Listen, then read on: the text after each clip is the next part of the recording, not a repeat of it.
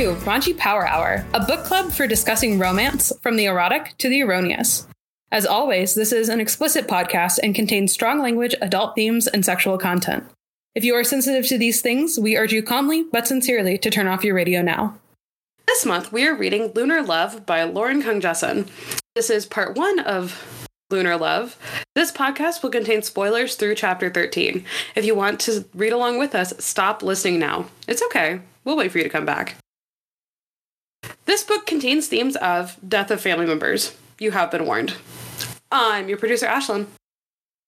I'm one of your hosts, Sydney.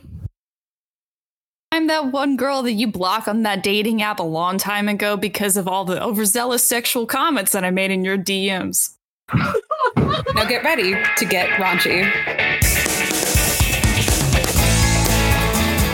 It's so good to be back.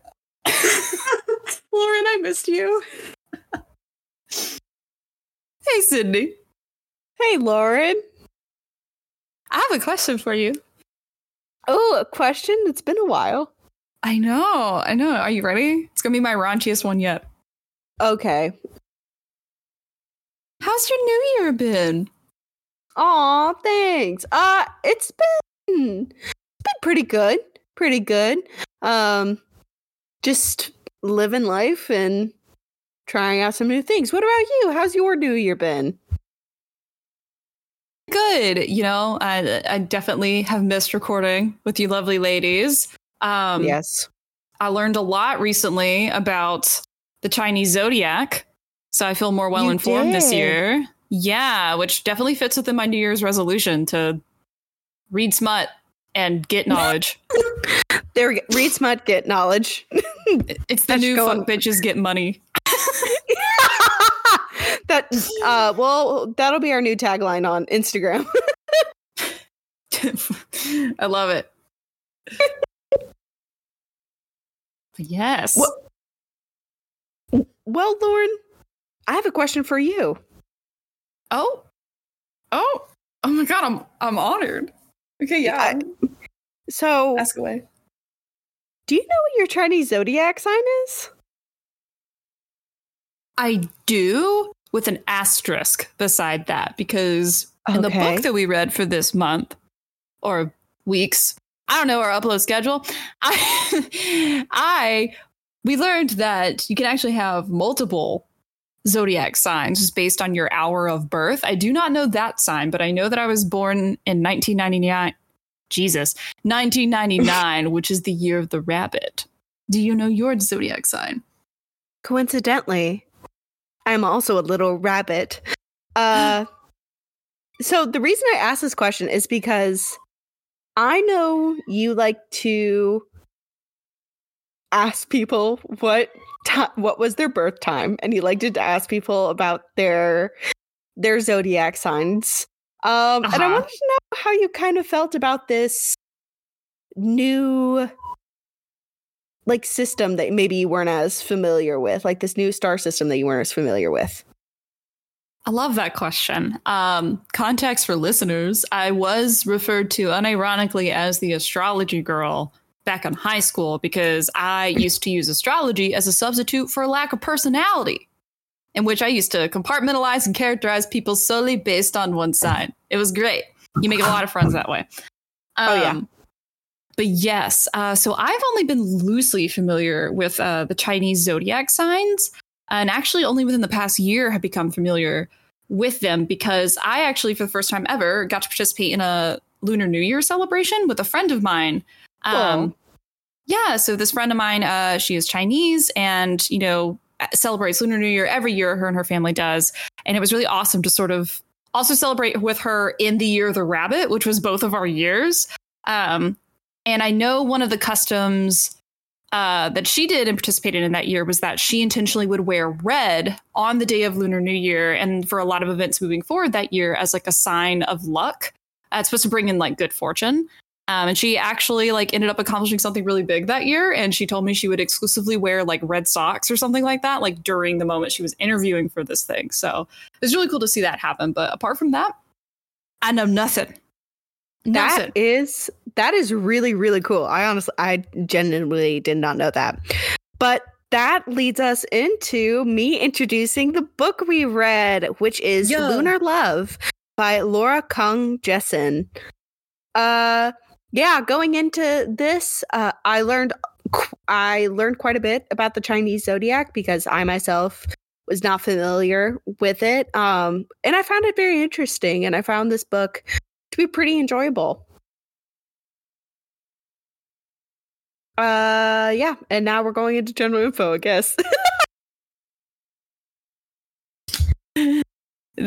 Just like wine, we just get finer Yeah. with age. We're really, you know, really getting the hang of this. you know what? I'm a little rusty. We we took a little bit a break from recording, so let me try my best here. All right, so kind of some general info we that you need to know about Lunar Love by Laura Kung Jessen. This book was first published on January 10th of 2023, and kind of crazy. Like this is in like an insane. Um, I- want to say like accomplishment for this author, but her debut book was published alongside Book of the Month with um in the month of January of 2023, which absolutely insane. Congratulations uh to Mhm. Lauren about that. Like that is insane. Yeah, Um hundred percent. and then literally within the next month uh a article was published in Cosmopolitan calling Lunar Love the 2023 uh in February of 2023 saying uh best romance book f- uh to read in 2023 which is crazy for a debut author so like applause applause to the author for that uh, but some more general info we have. Uh, the book averages at a 3.5 stars on Goodreads out of 10,624 reviews as of this recording. And on Storygraph, we have surprisingly a very similar number at 3.4 out of 2,526. And Interesting. the book and the book is 337 pages.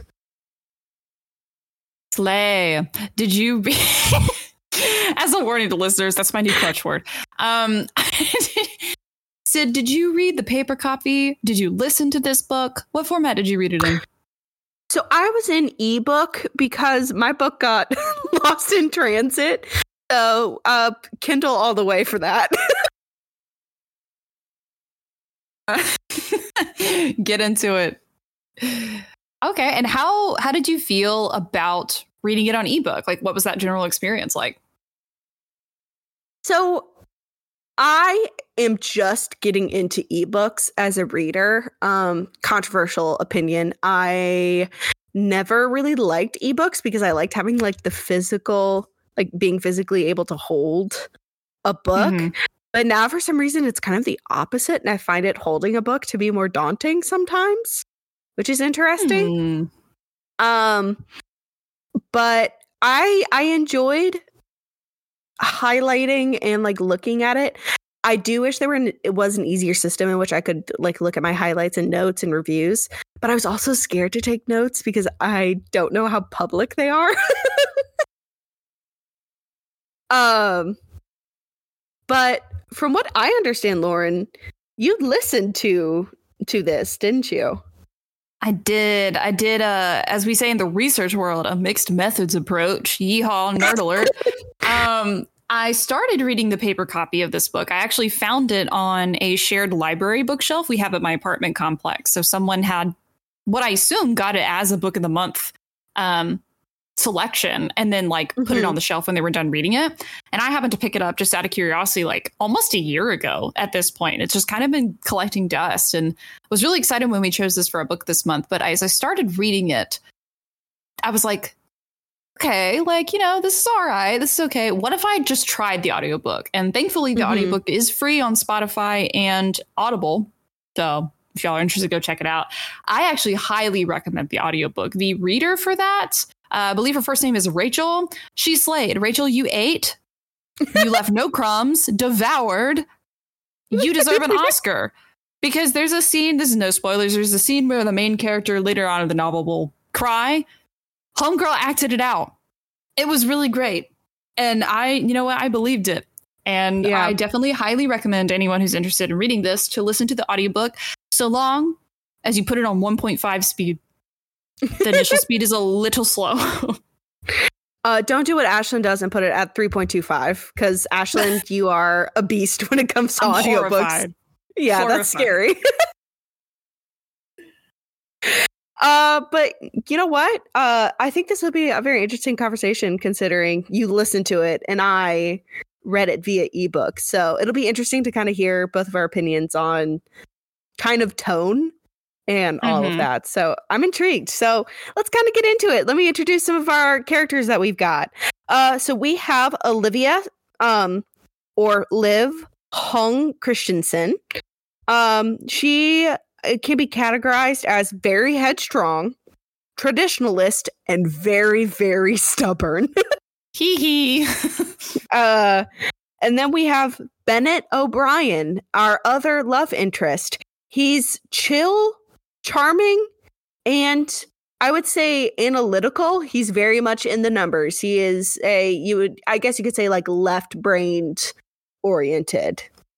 hmm Um then we have Popo who love that love that little old lady. Uh she is Liv's grandmother and she's the one who created Lunar Love. I love that little old lady. Let me love the little old lady. Stop laughing at me. I love how you said that. Go on. I love her. Um, and then we've got. So we don't really hear much of them, but we have May and Dale Zhang Song. I'm so sorry if I'm butchering these names. uh, but they are the owners of the Lucky Monkey. Uh, and they're a prominent bakery within the story. We have Colette, who is Liv's old BFF. Uh, we have Alicia Lynn, work BFF with Liv. We also have Randall Zhu, who is a work bestie. I just put work bestie for both of them. Uh, Alicia is also one of the matchmakers at Lunar Love. Um, we have Auntie Lydia. Uh, she is the predecessor of Lunar Love, so she took over after Popo, uh, gave her the business. And then last, we have Nina and Asher, and Nina is Liv's sister and Asher is her fiance. Uh, and then kind of general themes. I only wrote down two, which I think you guys will find funny. Mhm. We have enemies to lovers slash rivals to lovers because that's what this is advertised as. It's a rivals to lovers, and then opposites attract. All right. Yeah. I also argue this is fast burn, not slow burn. Some people are arguing it's slow burn. I'm like, you're wrong. No, hundred percent. That is when we get into the weeds of the notes that I left. We'll, yeah, we're going there. yeah. I also will clarify. I did like a lot of aspects of this book and I'm not trying to hate on it too hard. Uh so I just want to put that out there because I did genuinely like some parts of it, but there were parts where I was ready for it to be over. Yeah, I think all of us are, are similar minded about this book this time around. So, um, Mhm. I'm really excited to discuss and hear everyone's thoughts about it. I feel like normally when we review books, there's a little more back and forth in the the text group chat that we all have Mhm. about it. Uh, which, speaking of, just for listeners at home that are keeping track of our group chat pictures and names, um, our current group chat picture is just like a still of the cover of this book, and it's literally titled "quote RPH." What do you mean with a quote? Oh my god! I almost said a quotation mark. I can't read. A question question mark and an exclamation point. Dying. Oh my gosh. Anyway, speaking Uh, of what do you mean? Are we ready to delve into lunar love? I am ready to jump feet first. Hail first, because we rabbits. Here we go.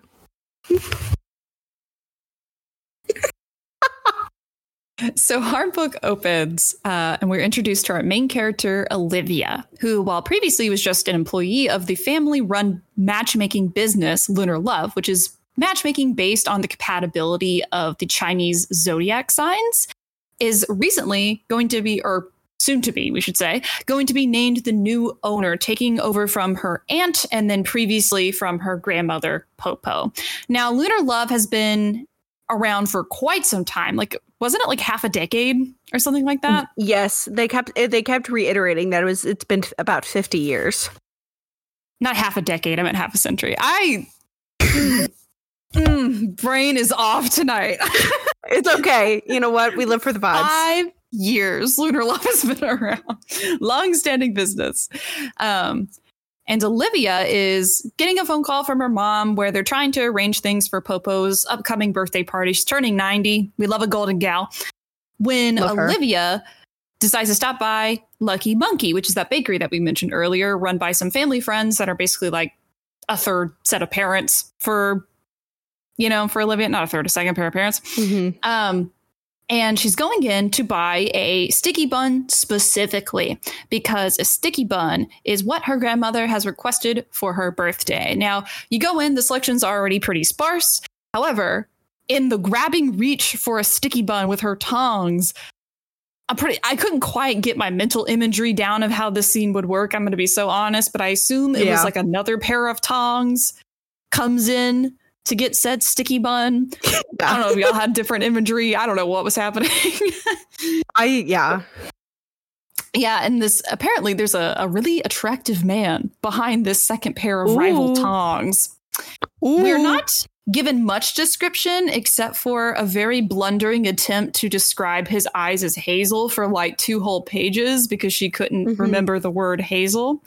Um, and apparently he's really attractive. He's got a birth birthmark on his upper cheek. Um, he's tall, really good looking, dresses Tall, dark, and casual, handsome. tall, dark, and handsome indeed. He's described as dressing like formal, but like not too formal. Like it's like an intentional decision to like dress down. He's really Business nice. looking. casual. Business casual. Oh yeah, he's rolling up to the teams meeting. oh my god. You know he's on Teams too. He's not even using Slack. he's a teams bro. For sure. The worst. I know. I know. But while she meets Hot Guy, they sort of have a back and forth about I want the sticky bun. No, I want the sticky bun. You don't understand. It's Popo's birthday. And he says, I don't give a fuck who Popo. He doesn't say that. But No. essentially they go into this like bargaining debate where he's like i'll give you the sticky bun if you give me this and yeah you know they kind of go back and forth for a while i'm not gonna lie Yeah. it's, it, was, it was a little bit It was a little bit. And also, listeners, you know what? You can make the assumption, and your assumption will be correct. Yes, this is your love interest. good catch good catch Yeah. yes this is Bennett. This is us meeting Bennett, but we do not know his name is Bennett because they literally go outside afterward and he's like, Well, what are you, fr- what, what's your name? She goes, Oh, Olivia, but my friends call me Liv. And he goes, Oh, my friends call me asshole. And I'm like, does not proceed to tell her his name No. And I'm like, What the fuck? okay no and nothing about him gives asshole for the record like no, no, literally nothing about him gives the impression of someone like calling him asshole or him having the nickname asshole. i guess he's quirky like that he's quirky Yeah. like that Yeah. but yeah, like Sid said, they they leave the bakery sort of. It's one of those like, oh my god, we're I guess we're walking in the same direction. This is awkward kind of things. But they actually end up subtly kind of hitting it off in a way that I don't think she really expected. Um, you know, they go back and forth. Obviously, he learns her name. She learns his name is asshole, and then they sort of depart after this like brief and fleeting connection. Um, he doesn't ask for her number, which will come up later. Yeah. Um, Also, the fact But- that he scoops the icing out of his Swiss roll comes up Oh yeah, too often. I forgot about that. I was imagining almost like one of those um little Debbie Swiss rolls and like Yeah. someone just like deflowering it with like a spoon. no, no, Oh. Lauren, no! I'm imagining someone unrolling it. Listen, they called him asshole for a reason. I was trying Oh God. I was trying to see why. Um, and that's kind of the end of our opening chapter. Mhm. Sid. Can I? Mm-hmm. I I just want to say The last line made me laugh out loud, and that was and that's a line for the first time in my entire career of being a matchmaker. I didn't think to consider this man's zodiac animal sign for a single second. I was like, what? Guess she's always analyzing people. Are you a horse? yeah. Well, we didn't know that yet. W- Once you get into the character that is Liv, it makes sense. mm-hmm. Um, and I'll be and I'll be upfront about this. I did not like Liv as a character. If the if the point of the book was to make Liv unlikable, then it was accomplished. Um, but she was just and she she's just very stubborn throughout the book. And in this first chapter, when she's introduced, you can just tell by the abrasiveness in which she has this interaction with Bennett, who's a stranger to her. And I know it's meant to be like wit- witty banter, like it's meant to be like, oh yeah, I'm like not like other girls, and I have like this quick and sharp banter, and I'm like not afraid to like say what I want. But it just came off as like aggressive for like no reason, and I was like, what the fuck is going on? So glad you brought this up. I was going to save this for a later chapter um, when it comes up, like most notably for me.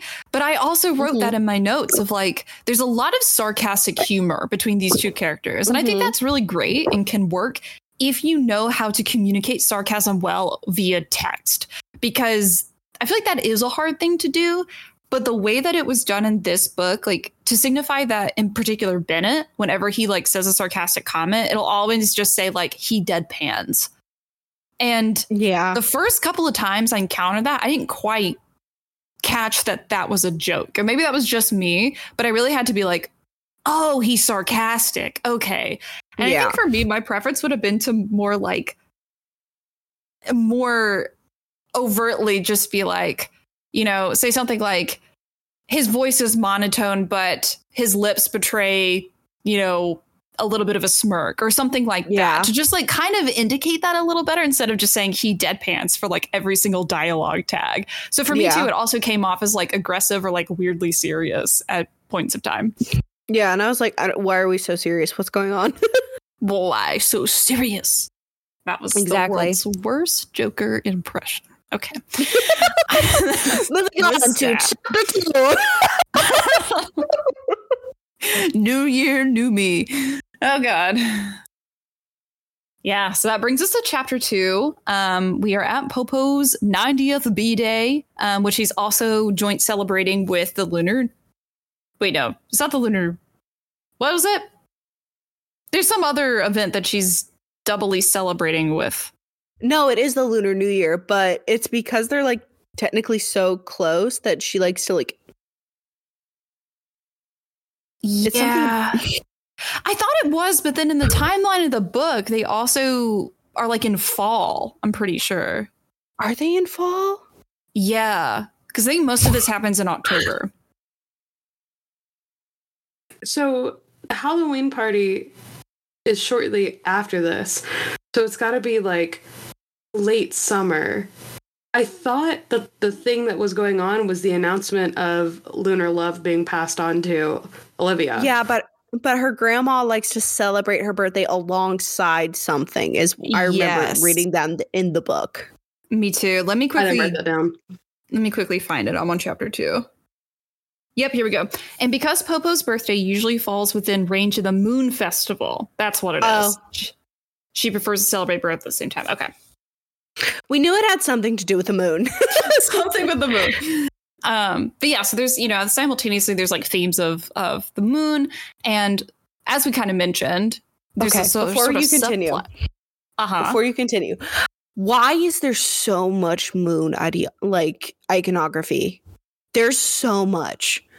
I I understand the moon is a big deal. Oh my god, it was oversaturated at points. Same thing with like hearts. Like, oh my god, if I had to read one more thing, like something was heart shaped or like something represented love, I was gonna puke.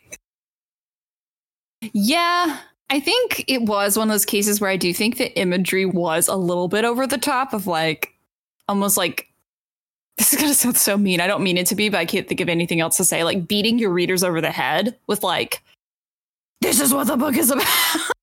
Yeah, a little bit. A little, yeah. But you know, Moon Festival. oh God. We got the Moon Festival. Um, so they're celebrating this, but also there's a subplot at this birthday party that Popo wants to officially announce to the family that Olivia will be taking over Lunar Love officially. Um, basically, this whole chapter is kind of just like dialogue exchange and establishing who's who within the family dynamic. We meet, you know, Olivia's Mhm. sister Nina, um, who I kind of got the impression it was very much like almost like a motherly figure in a way of like always making sure things are in an order, very like not controlling, but just like likes Yeah. things in a certain way. And then I found out Nita is the younger sister, and I got confused. I know. I know. She's the younger sister, apparently. Um, you know, we meet the parents. Her dad is of a Scottish uh, lineage. Um, and so, like, you know, she talks a, a lot about uh, being both Chinese and also having the Scottish influence. Um, Mhm. we also meet uh, her aunt Lydia, who basically engages with her in a conversation about like dating apps and how dating apps are like basically going to like kill the dating world because it's like I don't remember exactly what she said, but it's basically like you know cheap and quick, and there's not like you can't v- verify who's on it and things like that. Yeah. Really the strange. lack of like human connection. Yeah, exactly. And then basically, all there is to say about this is at the end of the chapter, they officially announce that Olivia is getting handed uh, Lunar Love, and there's kind of a heavy expectation that she's going to try and like sort of fix the the lack of clientele and success rates they've been having lately um, because of the influence of like technology and dating apps, and they want to sort of draw upon a younger clientele in their business. Um, which obviously is going to eventually create a lot of pressures on Olivia as the newfound runner, but she gets a Yeah. cute little moon charm. It's a crescent moon that uh, her popo bought uh, with her first ever, I think, like earnings from Lunar Love back when she 1st Mhm. established it, and it's supposed to be the good luck charm that we will see throughout the story. Yeah, and it's very sweet. I will say what I loved a lot about so this chapter, what I loved about it was the Mhm. introduction of Chinese culture because I'm not fully uh I do not fully know about Chinese culture and like their practices. So like for example, I learned all about cookie day. Um because they mentioned Mhm. it quite a bit and I had no clue what it was. And apparently it's a marriage practice where the husband's family would bring like cookies and sweets to the bride's family to like basically sweeten the deal or like make the pain of like losing her a little less. But it's like meant to be a big celebration and I liked the introduction of like talking about the the moon festival and they talked about lunar new year a lot and um, this is when we start learning more about the chinese zodiac and things are getting mentioned. And it's just really cool to read a story about a non-white person and those like those parts of their culture being included within the story. Yeah, absolutely. I, I also really liked, I actually wanted to see more of this personally, but I really liked the Mhm. mentions we got about both Bennett and Olivia um, coming from two different cultures, two different like racial backgrounds, and sort of struggling, like stretching sort of like the the middle line between like feeling too Asian in certain circles, but not Asian enough in others. Um, And I really liked sort of the resonance that the two of them had over that, and sort of the commentary that was like peppered throughout different events in the story. But I almost wish I got to see more of that because I think that was one of the things that truly made them feel really three dimensional to me, um, Mhm. and gave their connection a lot more validity. But yeah you know, you know, you know you know, you know where, where my thoughts are on that. Um, yep yep yep yep yep so chapter three is where Lauren's going to go off a little bit. Um, because so chapter three, Olivia's like, "Oh my god, my first day on the job, and I'm going to the matchmaking love conference thing." Um, that's held every year, and that's apparently a really big deal for like anybody invested in love, whether that's like marketing and sales or business, or like people like me who are matchmakers. Mhm. And she's all excited because she's like, it's a melding of minds, and like we're all gonna Yeah. learn from each other's experience, and it's gonna be so good. Homegirl shows up and rejects every single product and ideology that contrasts with her own. And I'm like, Yep. what's the point of a conference? That I'm a research girly. I go to conferences pretty regularly to present my own research and listen to others and network. She did none of that. She did none Also- of that. Also, did you love that, that we found out later that she's a psychology major? That's what she majored in. Oh, I know. I know. I heard that on the audiobook and I fully had to hit pause and put my head in my hands. yeah, I I figured said- you would. I said, "Give me give me a job like that so I don't have to Yeah. get a PhD to, sustain wow, to sustain myself, please." Yeah. Um I found it I I thought the same thing. Like this is really where Olivia's stubbornness really starts shining through. Me too. and um yeah, I just she was so stubborn and like that's what I was thinking too. I'm like, what what's the point of you being there if you're not going to listen to other people's pitches or like understand what you know what's your competition like understand what other people are doing you know Yeah. And then to also take that and then also to like argue with Yes. people Yes. was crazy to me. I have never gone Yeah. to a conference and been like, you're wrong. Um actually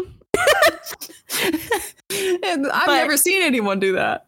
Yeah, so for context readers, basically the chapter opens with Liv sitting in a talk with some person named Dr. Goodman. Don't know what they're a doctor of. Don't know what her what she's specialized in. They're prestigious, whoever they are. Yeah, whoever they are. Um but the person pipes uh asks about compatibility and surprise a, tall, dark, and mysterious man in the back pipes up and says basically that opposites attract. And Liv's Mhm. like, "Humph, no, they don't. And then she like argues with this tall, dark, and mysterious man. Hey, spoilers. That's Bennett. spoilers for everyone involved. I'm I'm assuming you were like me and you immediately clocked that. You're like, okay, Oh it's my bakery God. boy. Like this Oh is my God. asshole. I clocked. Oh, I clocked it immediately. I was like, it's got to be the same dude. I just and the fact that she didn't blew my mind. Blew my mind. Yeah. Yeah, that that was that was something I did write down. What does Doctor Go- uh, Goodman study? What is her reason of authority? I need to know. I want to know. I just that little bit They- more detail.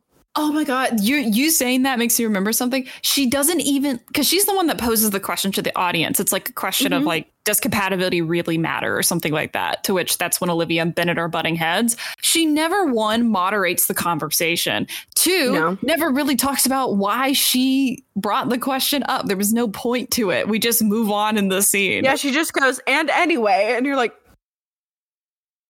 I'm so confused. Um, I also did write down. hmm You'll find this funny. Um,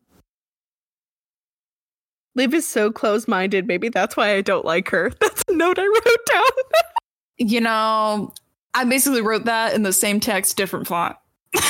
Yeah. For this chapter, I said, Why was this whole chapter a giant eye roll? You were supposed to be excited over this conference. Girl, get a grip. oh my god. Ugh. Oh, jeez, Louise.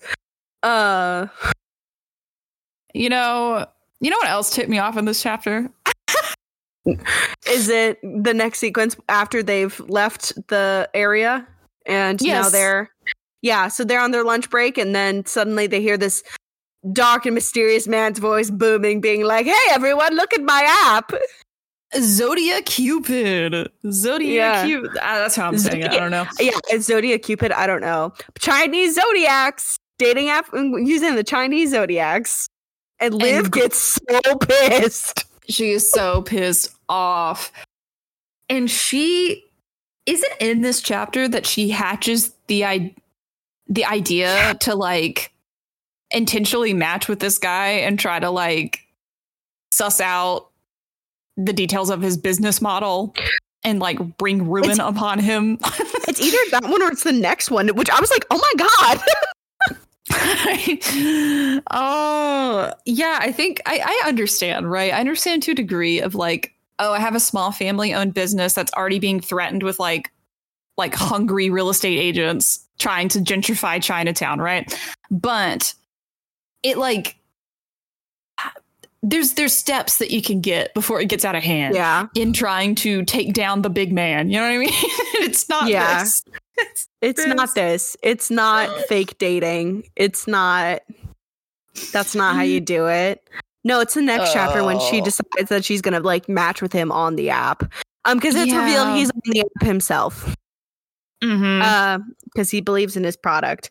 But yeah, she's pissed because she's just like, well, apps take away from like human matchmaking. Um, and like I understand like why she's threatened because obviously she doesn't want to Sure. lose like her family business that she's grown up with. But just the way she's her own antagonist. no. I know. Um, like Oh my Bennett is not the problem. The Bennett is not the issue. Um, but she makes it. She makes him the issue. She jumps to a lot of conclusions throughout the progression of this story, and I think this is the first where Yeah, she's gonna jump to the conclusion that he's this evil, power hungry, like Silicon Valley type guy who's just trying to make a quick buck off of her business model. or Um, like and then her traditions and her like belief system, which yeah, I would definitely get with an Mhm. initial reaction. yeah. But when she kept having that reaction throughout the book after knowing Bennett, I was like, girl. She also, I mean, chapter four can be summarized literally in one sentence. Like she Yes. literally goes on like a wine drunk, like delusional, like I don't know, main character syndrome type moment with her cat named Pino. Crazy name for a cat. I kind of like it. Um, But she never picks up again. I think he's mentioned one more time. Um, she hangs out with Pino and is talking to him the entire chapter and watching. It's it, it feels weird. It, like it, gave me that like one meme of the guy who has like the, the board behind him and all the red strings. Like because she on on her TV she has like uh, like news coverage of Zodia. No, it's, an- uh, it's that, and then it's a random ocean documentary, which keeps getting Yes. mentioned throughout the rest of the book. And I'm like, why do we keep coming back to this? I don't like it. It's it's the ocean documentary on the TV. It's scrolling through the Zodiac Cupid. It's making the Zodiac Cupid profile all at once. And I'm like, how many Yeah. tabs do you have open? And then, yeah, and then she just finds Bennett as B O B, which is Bennett O'Brien. I could not guess- separate myself from the band that wrote airplanes the entire Yeah. time. I could not stop Uh, thinking of it. And then they like match. Yes. Yeah. What's Yes, up, Ashlyn. Ashlyn? The thing about the ocean documentary that really got me was that it was about a parasite, and that she made the parasite her phone screensaver. Yes! Yes! I forgot I, about men- that. I mentioned that in my notes. I was like, what the? Why did we make it scratch Was it like a bacterial parasite? Like she made a bacteria? It's like it's like a parasite that lives on a fish or like on the inside of its mouth or something. And I'm like, what the fuck are you talking about? But she was like, I need to be the parasite. I need to feed off his success. And I was like, this is super like super villain level. I I in my villain era, you know, like people will say that. This is my new in my villain era. Anytime y'all see me post pictures of parasites, aquatic Yeah. bacteria, you know I'm on my villain shit. um but yeah, uh they go on a date. well, they plan the date. Yeah. But she Yeah. purposely, but like the whole thing is like she's mad because she put stuff in her profile to match with him purposefully, and she's like, "See, this doesn't like match us because he's a because he's a rat and I'm a horse." Not follow her logic at any point during No, this chapter. There's there's of, no like- logic. because they spend a lot of time talking about the algorithm, but it's like nonsensical to me. Of like she's trying to poke holes in the algorithm, but Mhm. I don't know. I don't know. I was lost in the sauce. But yeah, they they go to a cooking class that she pays for. She arranges. He shows up. He's like bakery girl, and she's like asshole. Learns that his real name is not Bob Airplanes. It's Bennett O'Brien, and he learns that her real name's Olivia, not Liv, which make a connection, dude. Um, and and they you know start like making. I believe it's mooncakes is what they start making. And he's like, "Oh, hey, I'm a good chef. I have a recipe from this. I promise it'll be better." And she goes, No, Bob. You see here, tradition is what is most important. We signed up for this class and therefore abide by its all binding laws of mooncake making. And I refuse to step out of line. And so he relents. They make some mid mooncakes. And the whole time she's grilling this man about Zodiac Cupid. And not in a nice way either. And one of the things that I wrote here that I absolutely hated I said twice, Olivia says the opposite of what she means in dialogue with Bennett. An example, quote, where did you take, or I mean, get the idea for Zodiac Cupid, Cupid from? Like, who does that in real life? Who actually says the polar opposite insulting thing that they're thinking and then has to quickly go, uh, I mean, no one does that. And it happens twice in this chapter, and it gave me the ick. Um, this was also the chapter where I mentioned I have trouble discerning when characters are joking because Bennett tries to cope with a lot of this atrocious date with sarcastic humor. And I just, it was not landing with me. And I don't think it was landing with Liv either. I gotta be honest. Um, but long story short, they go through the date. They claim it's going okay. I didn't see that. I thought actually it was quite painful to watch. I thought they hated each other. Um, and across the room, Olivia spots her old best friend, Colette, walking into the baking class and she immediately freaks out and tries to dodge her. She doesn't want to see her. Apparently, there's some weird, unknown bad tension between the two of them, something that happened in the past. She tells Bennett, Oh, it's my ex, because Colette's there with a man. And Bennett, being the good Samaritan he is, covers for her by like spilling stuff on his salmon also known as coral shirt that he's wearing. they literally bicker about that. I'm like, why? They could not get past that. Uh, and then he like goes outside and she waits for him. They go to get ice cream and she's like, wow, maybe is kind of hot after all, but I'm still trying to thwart his plan to destroy my business. I know. I was like, is he like a cartoonish like businessman who's like trying to carry a damsel distress onto a train track, and but he's got like like oh my gosh. I'm like, it's okay to think he's hot. You can. Yeah. Oh you can think I did write that down. You can think he's hot. Um uh, but like I don't know. The whole thing just felt really weird. Like it just mm-hmm. felt like yeah, but he said something along the lines of, "Oh, you know, our date's going well." I'm like, "What are you talking about?" It sounds That's like exactly what I thought.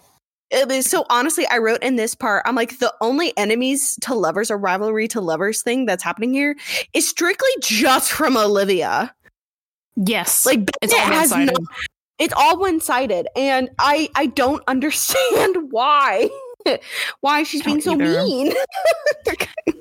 I don't either, and I just and she didn't even get any information about Zodiac Cupid at the end of that date. Like, no.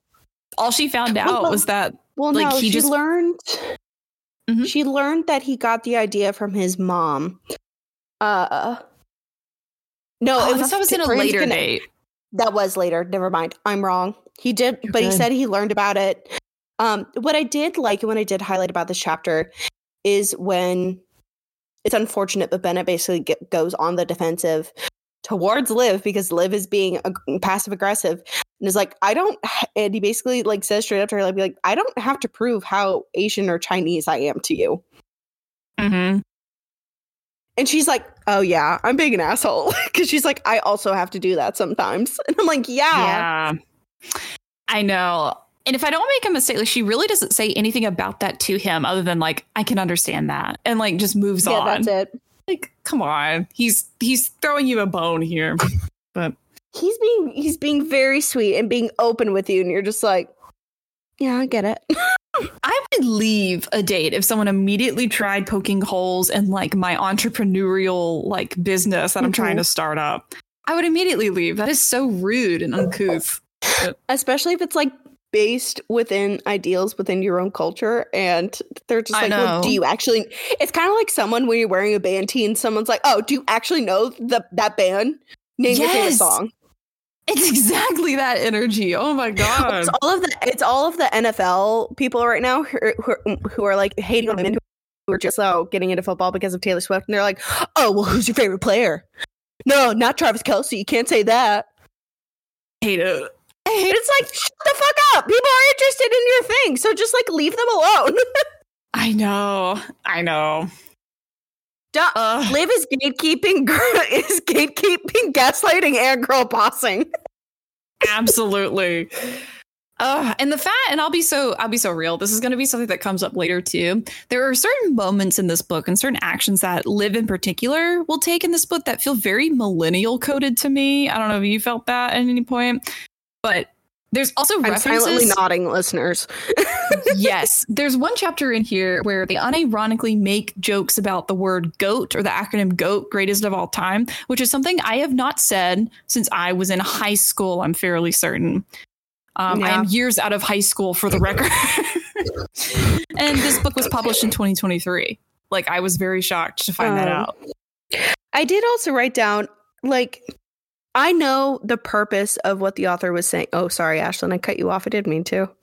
Um, I know that like the purpose of like the whole thing with Liv being so stringent on the cooking class is to like represent tradition and all that. But she comes off just as so annoying. Yeah. It's not tradition that she's even arguing for. It's like No. rule abiding, which is not inherently tradition. Which is not the same thing. Mm-mm. Um, and I just wrote like like this man is just trying to impress you because he wants to like show off that he's really good at cooking or like making this thing. I Was did that also what- write down though. I said, but also Bennett, you did pay for a cooking class. Follow the recipe. That's so true. That's valid. I didn't I didn't pick that up. Yes, Ashlyn? Okay, so they're at a cooking class where the teacher says, recipes on the board, do what you want. yeah. What is the instructor's job?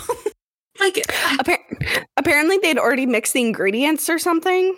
And they had like printed some stuff out, but I was like, yeah, this is a little weird. I've Been to cooking classes before and like you know, the instructor is like walking around, making sure, you know, giving advice and, and answering questions. Mm-mm. Nah, Yeah. she's like, also, think for yourself. also, typically in cooking classes, you're all making one third thing, not I five five separate dishes. I was like, you know what? Maybe I haven't been to enough. You know what? I'm not going to hate on that. That's nitpicking. I'm not going to be a hater. Listen, if I was in that class and I didn't get the mooncake table, I would have been pissed. Mooncakes are delicious. I've never had a mooncake. Oh, I should try one. they're really good. They're really good. Okay. But yeah. Um chapter six. Really the only two things to highlight here is that we start getting the wait. real estate vultures. Yes. Before we continue, I wrote down the cute line. There was one cute line within this chapter, and I was like, okay, this might be a little bit redeeming. That's chapter 5 What was it? It was when uh Liv was like, Thank you for like falling over yourself for me. And he goes, It was an honor to fall for you. And I was like, Okay. Yeah, I was okay with that line. It Yeah, didn't quite land for me, but I see the appeal. hey, with everything else we've like the other lines we've had so far. Grasping for straws. Yeah. Yeah. That's okay. Um, speaking of grasping at straws, the real estate agent is really trying to get Love's door. Um, this Yeah. is, I believe her name is Caroline or something. It doesn't really matter. I didn't even Um, write it down because she you're it up like twice. You're so good. There's a real estate agent that's like got like a yappy little dog in her purse that she carries around, and she's like, "Hey, are you the owner?" And I don't know if she sounds like that, but Yeah. you know, obviously, basically just wanting to buy the property. He's like, "You could get this much money for it. Like, give me a call." And like, doesn't even get Olivia a second to like say no firmly or really argue and butt in. Uh, she makes her grand exit, and after that, Olivia is still stewing, despite the fact that apparently her and Bennett had a good date over Zodiac Cupid. And so, as like a venting, like do not send diary type thing, she types out a heated, like almost article that she would send to like a you know a journal article or whatever Oh of like how all the reasons why Zodiac Cupid is invalid and like trash and not gonna work. And then she writes a real version for the article that like is meant to oh promote lunar love. Um, except that she mm-hmm. gets alicia or alicia i don't remember her name uh, to send it for her. And somehow some way unless this girl does not name her files clearly enough uh, alicia sends the venting letter. Um, okay so apparently she thought she deleted the venting email and then mm-hmm. put on the server the correct one. I literally wrote down, I'm calling it the venting emails on the company server. yes. Yes. I don't know. I would I would not play with fire like that. If you're going to draft a scathing email that you don't intend to send, maybe just leave it in a Word doc. Like, don't have it exactly. in your email drafts to just click send on because I do exactly. that accidentally sometimes. like, oh my god. Okay, you know what was funny? Hmm. I thought the scathing email was going to be the climax of the book. Like, you know, like third quarter, third quarter breakup thing. And then literally next chapter, nope. It's posted. Like I know. What? that that's a great point. I didn't consider it like that, but I would have preferred it if it was that way, mm-hmm. like as like a third yeah. act kind of rising action or climax kind of thing. Yeah. When we get to the whole podcast thing, um, oh yeah, which is I think in the next two chapters. That's gonna be meta. I'm kidding. Yeah. When when when, when we get to the podcast thing, um, I I want to talk about my assumptions for the third, like the third quarter breakup. Go for it. Yeah. Yeah. yeah. Remind me definitely. I will. I will. Yeah, so scathing email goes out. It's already published. Oopsie doopsie. Um, Whoops. But anyway, Olivia's out scouting the streets. because I think she's literally just wandering around like basically like downtown LA because she's doing like single scouting. Is that what she calls it? Where like yeah. It's a thing where like basically in their massive database, if they feel like there's a client they have where there's like nobody that they feel confident they can match them with, they literally will go to like events and public spaces yeah. trying to like get people, which I appreciate the hustle. I respect it. I would rather die than do that. Yeah. so I also I also find it interesting because they also do mention that the whole database they have isn't really a database. It's like a bunch of filing cabinets with a bunch of old folders. And I'm like, well, I'm sitting here being like, well, no wonder you guys are struggling with money. like, I know. I know. Actually, my first ever job was as an intern at a law firm where I had to shred and like create digital files of all of their old case documents mm-hmm. um, from like the 1990s to transfer them to online because yeah. they literally had their entire basement full wall to wall of just like paper and folder copies. It was crazy. I got 725 yeah. an hour. I'm so bitter. sorry about that. I'm bitter. It's fine. And now I do this. Yeah. Um, we're moving up in we the world. We don't get paid at all. we pay, we actually lose money because we pay a dollar a month to Craig, our recording software. Yeah. Ashlyn saying we. we, we it's me. Ashlyn is out one dollar a month every month. We love you, Ashlyn. Uh, please sponsor us. Um, so she's out scoping the streets and then randomly is like, Hey, didn't Bennett say he has an office space down here? Let me see if I can infiltrate and like scope out some secrets. And so she like texts him and is like, Hey, I'm in the area, want to meet up. He basically, you know, they meet up. He lets her up in this office, and turns out it's a really, really small team running Zodiac Cupid. Um, most of who my cat is leaving comments on our word doc. Um, most of who, most of who uh, are kind of irrelevant. There's one guy named Elmer that sort of plays a role later on in the story, but it's whatever. A little bit, not really. Yeah. But while they're there, you know, they're basically discussing like all these, you know, like outcomes and like new features that they're wanting to test out. And literally live as they're standing there, they find the bad scathing article that Olivia had wrote yeah. under Cake Girl is her pseudonym or whatever. I don't know why that was never explained.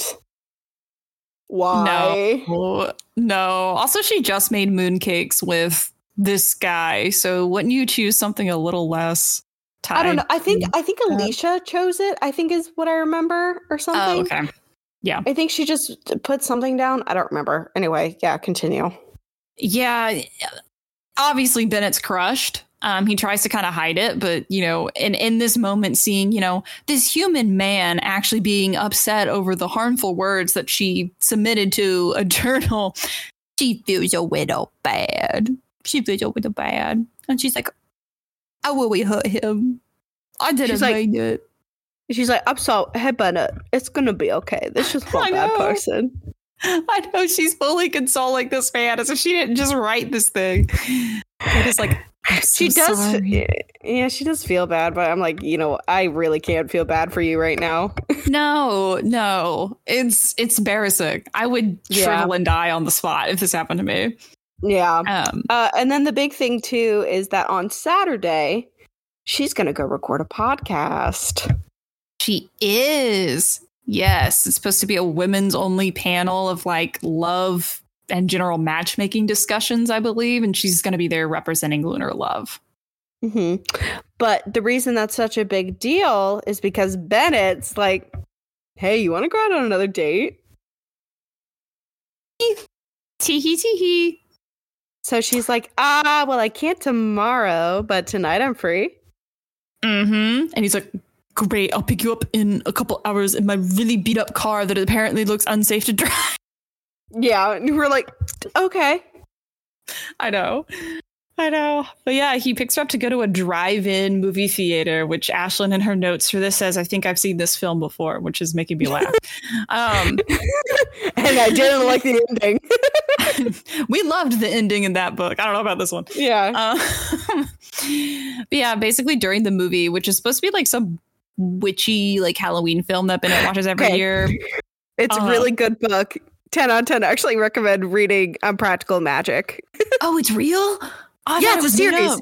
It's Oh, a series shit. of books. It's a series of books. And then the first book got turned into a movie. 10 out of 10 recommend. I read them last year.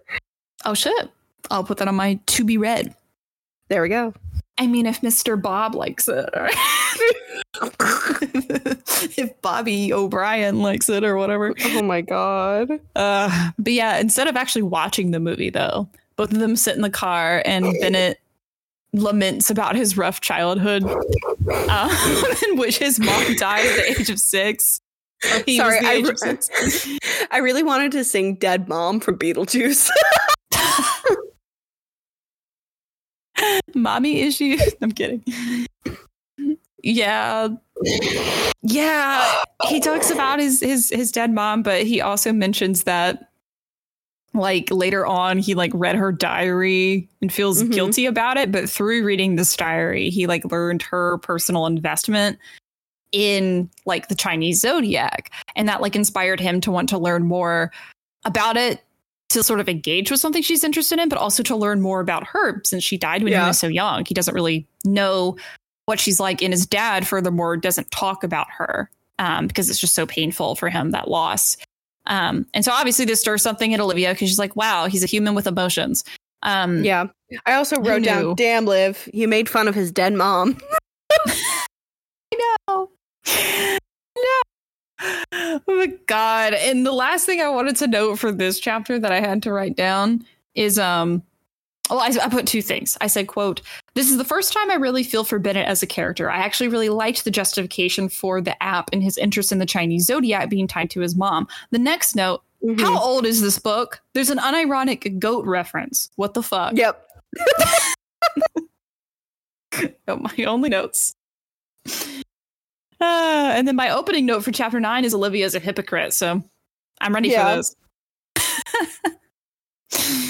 Ah man. So Okay. basically, Mhm. One before we start. yes, This this is very funny. yes, At this turn at this point in the book, there was a switch for me, and this is when I started kind of liking the book. Yeah, interesting. Yeah, and I wanted to point that out because I wrote down like this is the turning point in which I started genuinely picking up the book without acc- like without writing notes by accident. Um because I typically write notes when I'm reading these things. Um, but I literally wrote down, okay, I will admit, I jumped to the point of them seeing each other, like without like taking notes. I know what's interesting about that? Hmm. I wrote the start of chapter 11 is where I started disliking the book. Interesting. Mm-hmm. Because I actually was vibing with it until then. I was like, this isn't so bad. This is so bad. I didn't hate See, I was not vibing. Really? I was Mhm. not. I did not vibe with like the first quarter of this book. But then here's the funny thing. Mm. Within the other last quarter of the book, so literally half the book, I disliked it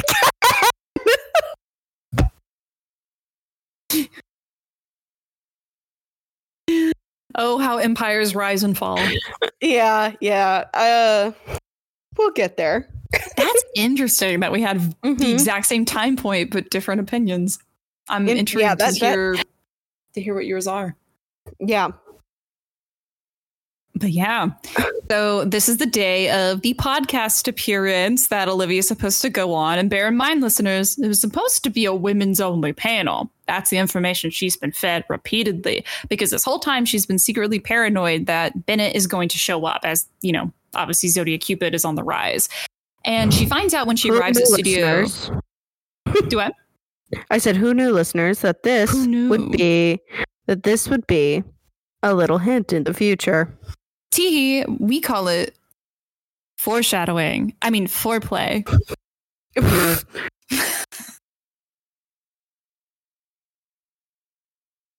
Um, but yeah, so there she finds out when she gets to set that it's there's been a last minute replacement of one of the panelists, and as she's discussing this with the podcast host named Marcus, she hears a very familiar and sultry voice coming up from behind her, and of course it's it's Bennett. He's the It's he's Bennett. the replacement. Yeah. Um. So this is kind of an interesting moment. I will say this chapter intrigued me. Like this isn't the chapter that made Mhm. me lose interest, but it really intrigued me because we basically find out obviously the jig is up like bennett you know olivia's like oh my god i have to confess who i am i'm the owner of lunar love i've been trying to take him down actually bennett has known who olivia is this entire time and has always known that olivia was lying to him Yep. the craziest shit though is that olivia's reaction was not immediate relief it was Yes. not oh thank god you're an understanding person and I, this is not awkward it's so you were trying to be in control of our relationship dynamic this entire time Yeah. It's like where did that come from? ma'am weren't you doing the same thing and he points that out. He points out the hypocrisy. He's like, you did the exact same thing. And she's like "Uh, but this is different this is why i never would go out with someone who's not my Yeah. Girl. And also on top of it too, I'm just like, girl, the only rivalry that is in this book is just from you. yeah Like you are literally the only person that's mad and being like d- d- being like antagonistic. i know Like in another book, if we had Bennett's POV, you would be the villain. except she's too hot so we're gonna Yeah. um but, but Yeah. yeah, like I just he also like made like a nice comment to her and she's like what a jerk and i'm like what are you talking about he's being nice to you This changes nothing. And honestly, for me, if I were in her shoes, I would be totally relieved because I'd be like, wow, we were both doing the same thing. I don't feel like such an asshole. Like, clearly he's fine associating with me knowing all of this, and we're great. No. like he let me come in and see his business knowing that i am a competitor Yes, I know. I know. But we actually find out that Bennett knew of Olivia because of Popo, which I didn't say this at the time, but I have Dun, written dun. in my notes for chapter two because in chapter two, at some point during the party, Popo was like, I have someone to match up with you, child. Um, Mhm. I called it at that point. I said Bakery Boy is definitely the guy Popo wanted to match her with, dot, dot, dot. So I saw this, I was like, oh wow you clocked that i didn't clock that I think it's because this book felt very tropey and formulaic to me, and that all of the reveals, except for this one, I will say this one took me off Mhm. guard. All the reveals, I like pretty much knew they were coming. I think it just felt very Yeah. I will say too, like I just I don't understand why she's such a butt. I don't get it. I don't 'Cause she's a understand why she's I guess she is an ass. I know that's not correct, but I'm going to leave it at that. I'm going to leave my, my bad joke here. Um, but I did also write down, like, is it bad? I kind of want Bennett to hate her. no, yeah, I agree. wanted I wanted him to be angry. We got a little bit of that. We got a little taste. A smidgen. And then Bennett and then Bennett was very kind again. I'm like, how can he be mean to this man? I don't get it. I he has a right know, to I be know. angry. I know. Ah, But but, then the they go on to the podcast. Yeah. Yeah. I was And, also gonna say the moment that he he does get a little bit of that anger is because in this conversation he finds out that Olivia wrote the article. Um, that was the Yeah. only bit that he was not aware of previous to this. Yeah. And what's so yeah, so when so they do go up on stage and then they start airing out like all of their issues, but like on stage in front of a live studio audience. I'm like, This what is live. I'm like, geez, Louise. But like, she just shows to everyone how much of an asshole she is. I know. And she comes up with this really like gameplay bet idea with Bennett of like, I want Mhm. to prove who has the better business. If you utilizing Lunar Love services, if I can get you to fall in love with someone, then you know, basically Lunar Love will get a whole bunch of like promo and publicity Yeah. through the podcast. And then he agrees on the grounds that he'll try to do the same for her, but using Zodiac Cupid. And it also has to be in a month. They both have to fall in love within a month. Which maybe we're speed running this shit. I don't know. We're not speed running. Also, when they're airing their grievances on the podcast, the like one of the hosts steps in and is like, "Just a reminder that this is live and will not be like Yeah. can't be edited or whatever." Like Yeah. that is the choice you're making. You could edit it. You could. Like But why would you could. for the drama? I Also- also, I don't know what service you're using. Guys, it's reviewed. It's reviewed later that this was their 13th episode. And I was like, how how did you get such a big podcast after 13 episodes? It's because Marcus is so cunty slay. Like the audiobook True. reader for Marcus was like, Ladies and gentlemen, just a reminder that we are live on the air. And I was like, This is amazing. You're eating this. Oh my god. Um, yeah. So for the sake of publicity and because they I guess hate each other now, whatever. Um chapter 11 is where Lauren decided maybe this book isn't for me. Um no, that was chapter 9. We're going on to chapter 10 now. oh sorry, the numbers are messed up in the doc because of my cat. Oh, You will you will see. Oh. Um understood. chapter 10. Oh, here, wait. Um, Before we Mhm. continue, can I talk about what I thought was going to happen in the third act? yes, thank you for reminding me. Okay. So, up until this chapter, I thought the article would be like the antithesis, like the climax, basically, because it'd be like, oh, well, we can't publish this for a while. They would fall in love and then it would be released. And she's like, oh, shit. Then that would be like their major breakup Mm. moment because he's like, how could you like ever write this about me? And she like tries to explain and he's just like overall Yeah. for shit. I also kind of thought, I kind of wish this podcast, like, confrontation was the third act rather than so early on I do too. because I feel like that's such a stronger concept than, like, oh, well, I'm going to make you fall in love in a month. I thought, like, the whole thing would be that they're racing to get more numbers before Valentine's Day slash Lunar New Year's because they land around the same time. Mhm. And throughout that, she would like try and gain information before, and then they'd go on the podcast and be revealed it's her. And he'd be like yeah. heartbroken. Uh, but then that didn't happen. And it was just we are gonna set up dates for each other to make each other fall in love in a month. And I don't know, I was kind of disappointed that that's when I got disappointed in the story concept. Because Mhm. after that, I mean, you know they're gonna fall in love within a month with each other. You know there's gonna be some dramatic thing. That's so interesting because you saying that is like very close to why I started disliking this book. That's Okay. Yeah, we're kind of on a similar wavelength with that for sure. Okay. So the reason I started liking the book though was because within the next two chapters, which is chapter 10 and 11, she starts actually opening up and being a kind person and starts like letting down her defenses. And then I'm like, okay, I could be somewhat Yeah. invested in this relationship then. That's a good take. That's a good take. I think I noticed that as well, but I think the reason why I dislike the book, it like clouded that for me, unfortunately. Like Mm-hmm. I can go ahead and talk about my perspective as well. So this will go into sort of the plot synopsis for chapter 10.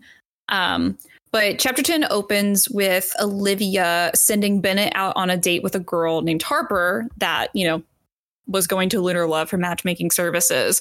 And, you know, the whole premise of this is that, like, during the date, she's kind of spying on them.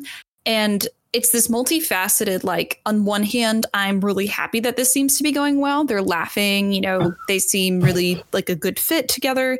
But she can't seem to stave off her jealousy when things Yeah. are actually like going well between Harper and Bennett. And for me, this is actually where the story started taking a bit of a turn for me. And I I wrote it out here. I said, the story to me would be a lot more appealing and a lot less annoying if Olivia wasn't already aware of her attraction to Bennett or vice versa. I'd much rather it Yeah. be that through this matching process and failed dates, etc., Olivia and or Bennett realize that there's no better match for them than the other. That way, it also tackles the idea of tradition versus non tradition, compatibility versus opposites attract through trial and error.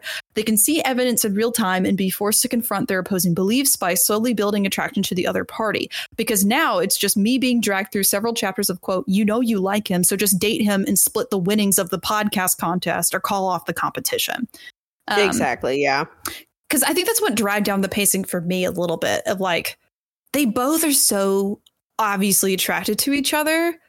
Like it feels, I don't know, to me it just cheapens it where I'm like, I would be so much more invested if like if they're still bitter rivals at this point. Like You no wanted attraction more- whatsoever. Yeah. You wanted more actual rivals to lovers where it's still like maybe he's still showing signs that he hates her and she's like, oh, and, th- and suddenly his eyes like dar- sparkled and you're like, okay, so she's starting to realize she's attracted to him. You wanted, you actually wanted more actual true enemies to lovers or rivals to lovers. Yeah, because I feel like if that's what this story is going to be advertised as, to already establish the attraction between the main characters in literal chapter one, to me, is not Mhm. enemies to lovers. It is Yeah. this guy who has opposing beliefs to me is really hot. And yeah. it, uh, I just, I want them to like genuinely resent each other, at least for one party to like genuinely resent the other and be oblivious to their own feelings. But that's just me. Yeah. I'm an AO3 girly to a fault, and I will own up to that. I will own up to that. But yeah, basically during the date, she's like mustache, fedora, sunglasses, spying on them from a different table. Um, and then Bennett runs over. Um, he's like, you know, I see you. I know that you're there. And they sort of like talk and like again, sparks fly when he's literally supposed to be on a date with another woman, but it is fine. Um, and it's there that Olivia sort of tells Bennett more honestly about her relationship with Colette, her old friend, um, where Mhm. basically she had made a match for Colette through Lunar Love with someone incompatible, and it absolutely ruined her life. Like literally, the girl up and left and like doesn't talk to her or her family anymore, and that's Yeah. why she's so like staunchly against incompatible relationships and like clearly they don't work. And I'm like, yeah, one person and like a billion people with one other person, and not everyone's gonna work out just because you have the same astrology sign.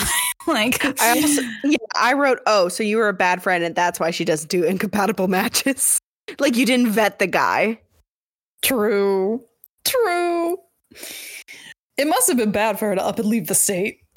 Yeah. well, I mean, he did steal her money. He did steal Colette's money. Yeah, That's pretty bad. yeah. Oh well. oh well, T. Okay. Um, Can we go over chapter 11 though and Popo's confusing characterization though real quick? So the words right out of my mouth. Can we talk about that? Mm-hmm. Mm-hmm. I loved Popo, but I I had whiplash every time because I was like, "What one are we getting? are we gonna get the one that's so stringent about tradition and following tradition, or are we getting the one who's like, oh, tradition and compatibility and all that? It's not that big of a deal." I'm like, "What? Who?" I could never, at any point in this story, any point, even the end, tell you that Popo was standing on business. I could never tell you that because Popo in every single conversation had different different things to say about compatibility. One minute she was like, "Oh, our whole business is compatibility. There's there's nothing better," and the next she's like, "It's not all compatibility." Oh. yeah, I you're literally wrote, I literally wrote, I know, I said, why is Popo telling her all of this about compatibility and the true importance of it in attraction now when she has already been in the business for a long time and has taken it over? This information feels like withholding things that definitely should have been stated before simply for plot convenience. Yeah. Um Yeah, and then this is and this whole chapter is also about cookie day and like getting that ready because it's tradition so it's like backdrop to a traditional event, which we talked about earlier about what Cookie Day was. And then it's backdrop to Popo being like, tradition's not everything. You're meant to like evolve. And I'm like, what do you mean? Just Popo losing their marbles. It's yeah. Olivia. I literally I wrote, have I ever said how much I hate hypocrisy on this podcast? Because I do. it's it is my biggest pet peeve in life, in books, you name it. And the whole hypocrisy in this chapter is that Nina takes Olivia up to their old like treehouse thing. I don't know. Oh my god! And yes, they sit and they talk, and Nina talks like expresses her insecurities about how like basically their entire family is all based in like compatibility, Chinese zodiacs, and she's marrying someone that is not compatible with her according to the Chinese zodiac. And in this conversation, almost verbatim, Olivia is like, but once I got to know Asher, who's the fiance, once I got to know Asher, I realized that you're the exception. She says that. She's yeah. like, your compatibility didn't matter. Are you not listening to yourself? Also, well, also, do you remember before this? This is the big drop that Popo goes because um she asks, Liv asks Popo, be like, oh, why did you? Bennett said he knew you, by the way. Oh, and oh, he yeah. said you he you matched his parents. We forgot to mention that. He does drop that in the previous chapter when like behind stage when they're at the podcast, he does drop that Popo yeah. actually matched his parents, but dun dun dun they were not compatible. So she was like, What the fuck's up, Popo? I know, I know. I don't think I don't think Popo reveals that the match between his parents were or like I don't think she reveals the full details in this chapter. I think that's much later. No. But she does yeah. talk about how like oh, I tried to set you or like, oh, I've I've spoken to him before. He was interested in our business because of what happened with his parents, and now he like goes on to make this yeah. app because we declined to have a business with him or whatever. It was yeah. Yeah. I don't know. But then like but then she's also like defending it, and it's like, I just, I'm so confused. I also was confused. I don't. I'm like, I understand that Popo's, we're trying to give Sage, older, wizened elder who like has the answers to life and like can help mm-hmm. the younger person grow, but it doesn't align with anything we've established about this business or this character up to this point. So. Yeah, and I wrote down too. I was like, where is Liv getting like all of this staunchness, stubbornness for tradition from? If not Popo. The horse. like, is it is it from her aunt? We've barely met and we barely talked to. It's not her mom because her mom didn't follow in the family business. So I wanted to know where this was all coming from. And with how Popo was characterized, it was hard to tell. Because then yes. later on, she's like getting mad at Nina for wearing a white dress to her wedding. because she wanted her to wear red because that's a traditional Chinese like color because it's meant to represent celebration. And for those who don't know, white represents in Chinese culture like grief and sadness, um, and is primarily worn at funerals. So, hmm, yeah, and it's it's extra weird to me when you remember that Popo and Olivia are of the same zodiac sign. Like they're Yeah. both horses, and yet they read as like entirely different people. Which Olivia says to her credit throughout the novel, like not every trait of a zodiac sign will be manifested in every person of that sign, but she also indicates that most of them will. That there's like a Yeah. running theme between them, and I It just feel like that wasn't there. It feels very picky and choosy. Which I mean, I'm not mm-hmm. going to critique of the Chinese zodiac because you can say the exact same thing about it. oh sure, like- yeah, uh, yeah, I'm not going to nitpick that, but yeah, it just felt a little nitpicky, like picking what works. Yeah. Speaking of nitpicky about what works, I also was Oh, pissed gosh. off with chapter twelve because because so Bennett asked Olivia Mm-hmm. on um like well it's not supposed to be a date but like you know it is a date uh they go out yeah, the uh, breakfast. yeah they go to breakfast and uh basically he's like trying to show her these new like features of this new feature on the app that he wants to install and it's like and basically using peony petals which are olivia's favorite flower by the way me too girl um Yep. peony petals um to basically as like a signifier of like how many matches you've had i think that's what it is like Yeah.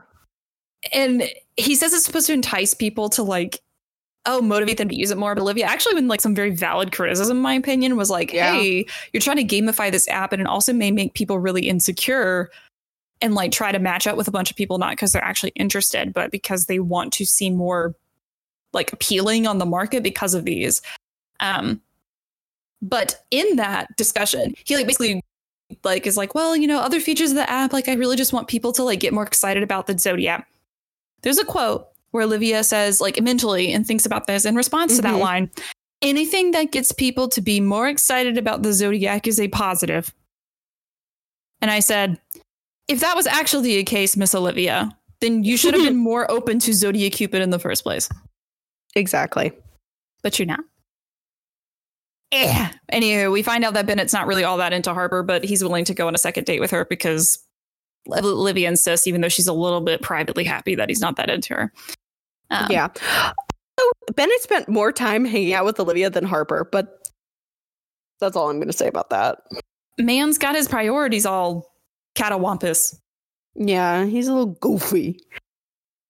But the last chapter we'll be discussing in this episode is chapter 13, lucky number 13, where basically Bennett sets up Olivia on her first Zodiac Cupid date with a dude named Owen. And they go to this baseball game, and initially she meets up with Bennett, and they're sort of discussing and preparing for it. And she reveals like baseball dates would be like a really perfect date. He reveals that Owen picked it. It's. Uh, there's a weird like a tension i guess about that. She goes and sits with owen in like basically behind the plate seat which is really good. And they're sort of hitting it off. It it didn't It's read implied that they chemistry. It's implied that they kind of, and then it like teeters off. yeah because there's moments where she literally says i got lost in time talking to owen and i Yeah. forget all about bennett who like has our food on standby ready for us because zodiac cupid's paying for the date um and she and, and then just immediately turns around and is like but i'm not that into him Yeah, and then randomly, like, oh yeah, we're not even talking anymore, and I'm like checking my text messages, and it's like, I do we like each other? Do we not? I am confused. I have whiplash again. She also I spends know. more time with Bennett than Owen. Which, Which- as a date, yeah, like from Owen's perspective, I'd be like, what the hell is she? yeah, What? I'd be suspicious. but also too, I get it. We're meant to be liking Bennett and not Owen. know. I get it. I, I know. know. why. I know. But, you know, Benny's a little jealous. He sees that they're getting on. And we very clearly understand what this book is going to play out as the rest of the book. That's not a sentence. But you know what I'm trying to say. You know what? And since that's our last chapter, Ashlyn, do you have any questions for us? Forever and ever and always. Uh, uh, you guys have made this pretty clear, but just in in a sum of words, how do you feel about Olivia right now?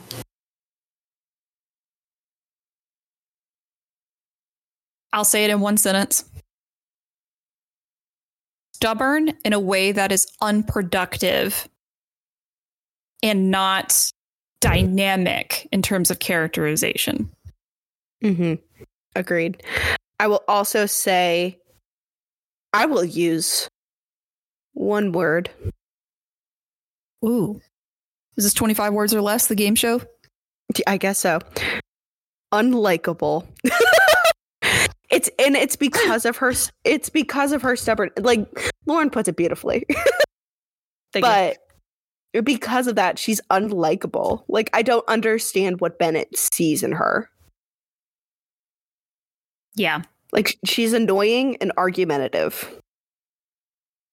Yeah, borderline hostile at times. And yeah, especially this early when you're dating and your rivals would not be enough to sustain me to like continue that relationship. No. How about Bennett?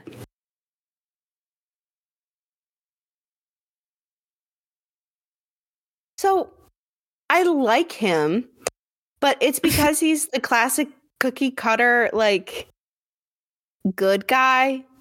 And it's so he's just so vanilla. there's nothing there's nothing too interesting or new about him that like intrigues me.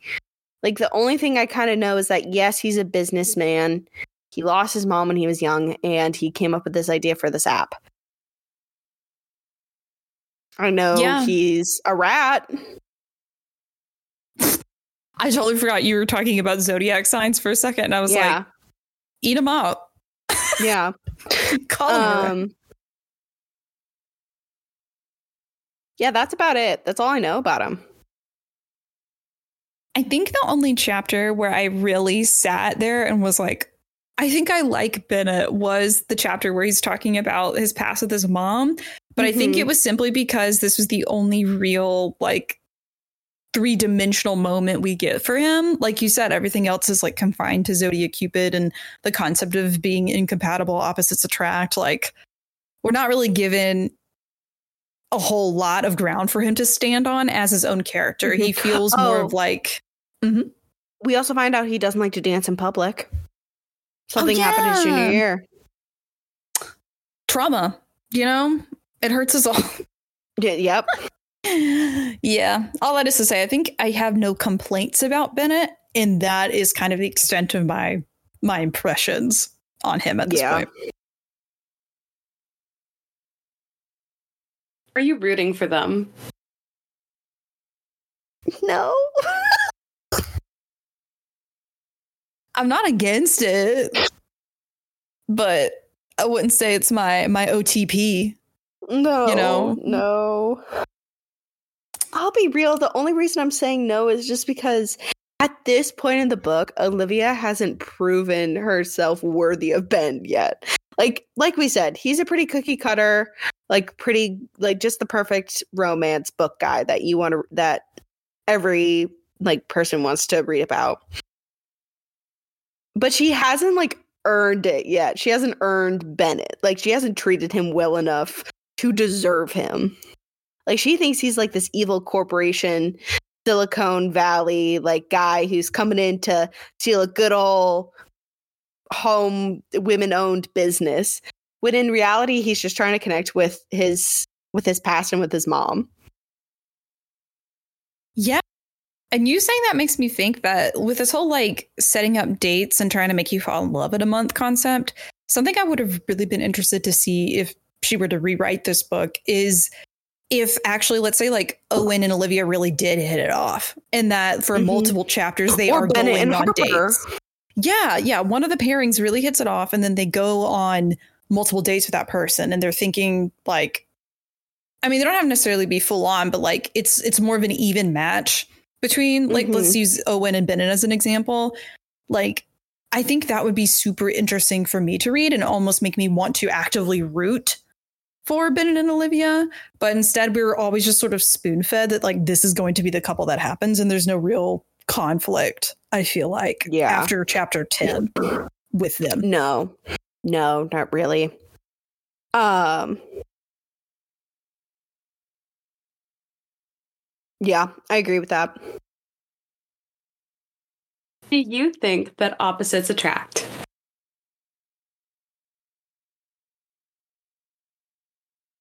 For me, it depends on the extent of the oppositeness. Yeah.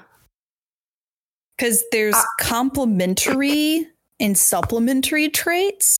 And then there's I think very differently socially and politically than you. to Yeah. me, and this is just a personal thing, I don't think I could ever do that. Um, so I think there has to be a fundamental compatibility or a fundamental, at least like mindedness in order for a relationship to function. Um, Yeah. beyond that, in terms of character traits and like hobbies and those kinds of things, sure. I think you could lean more into opposite tract on that. I 100% agree because my personal dating history, not a very long list, uh, a singular person actually. Uh, but from my one relationship that I have with my partner, him, he and I are very, very similar in a lot of ways. And there's things that we are not similar on, but like fundamentally, we agree on all like I was about to say almost everything, and and I was like, nope, everything. We agree pretty much on like everything, like fundamentally, like when it comes to like values and stuff like that. Yeah. Okay. So I mean, last I oh, go ahead. I was I was just gonna say it may work. It may work for some people, not me personally. Lauren, did you get a chance to answer? I'm sorry. Okay. Uh, my last question is the main like section of what we just read is the competition between Olivia and Bennett. Whose method do you think is better? I don't want to side with Olivia. I don't want to. But I I, oh, sorry, you go. You go. no, you go ahead. You go ahead. I just have a personal bias against dating apps. Not that I think they're bad, but I just haven't had a big success rate with them. I think they're great for. I say like in general. Obviously, you can find your your one true love on a dating app. I'd say that's not possible, but for me, it was more about initial attraction and like short term compatibility than you know it was fostering long term. Um, so I think you're taking more of a gamble on like because you can present yourself very differently online than who you actually are. And I think that at least with a matchmaking service like Lunar Love, it feels more at least tailored to like sift through that. And I think you would waste less time in terms of like who you're going on dates with. Um, Yeah. I don't know because I feel like both are no. I don't agree with either of them. yeah.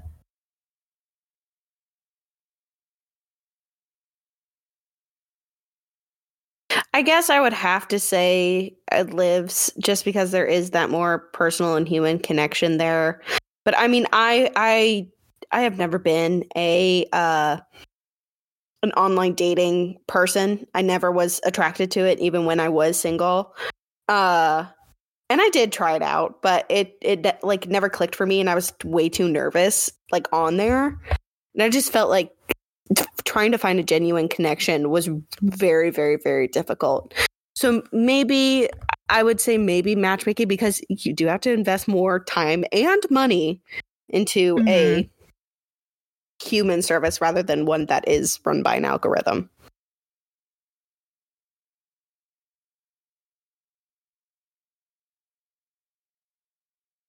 So yeah. All right. I believe that's all the questions Ashlyn has for us. Yes, I believe it is.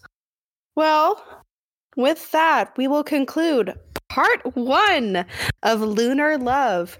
Uh tune in next time for part two where we discuss the rest of the book and the ending and we'll kind of give our conclusion thoughts. Um, hey, you should go listen to us. Uh, if you haven't listened to our other episodes, go do that. Except apparently on Google Podcasts, which unfortunately, if you do listen on Google Podcasts, they are closing or something. I don't understand. Uh, but you can go uh, listen to us on Spotify, Apple Music. Uh, they suggested YouTube Music. we don't know if we have that, but we, will figure that out. Um, but just keep a lookout for us, uh, and we'd love to keep having you. Uh, go follow us on Instagram. Actually, you can find all the information on our Instagram, TikTok, uh, X, and we do have a Switch. Nothing's on there though, so you can find us there. Twitch, a Twitch, not a Switch. a Twitch. We do Twitch, not have a not Switch, Switch. We promise. um, I will. I do, but anyway. so we will, and you know what? We will see you later. You, uh, risky rodents.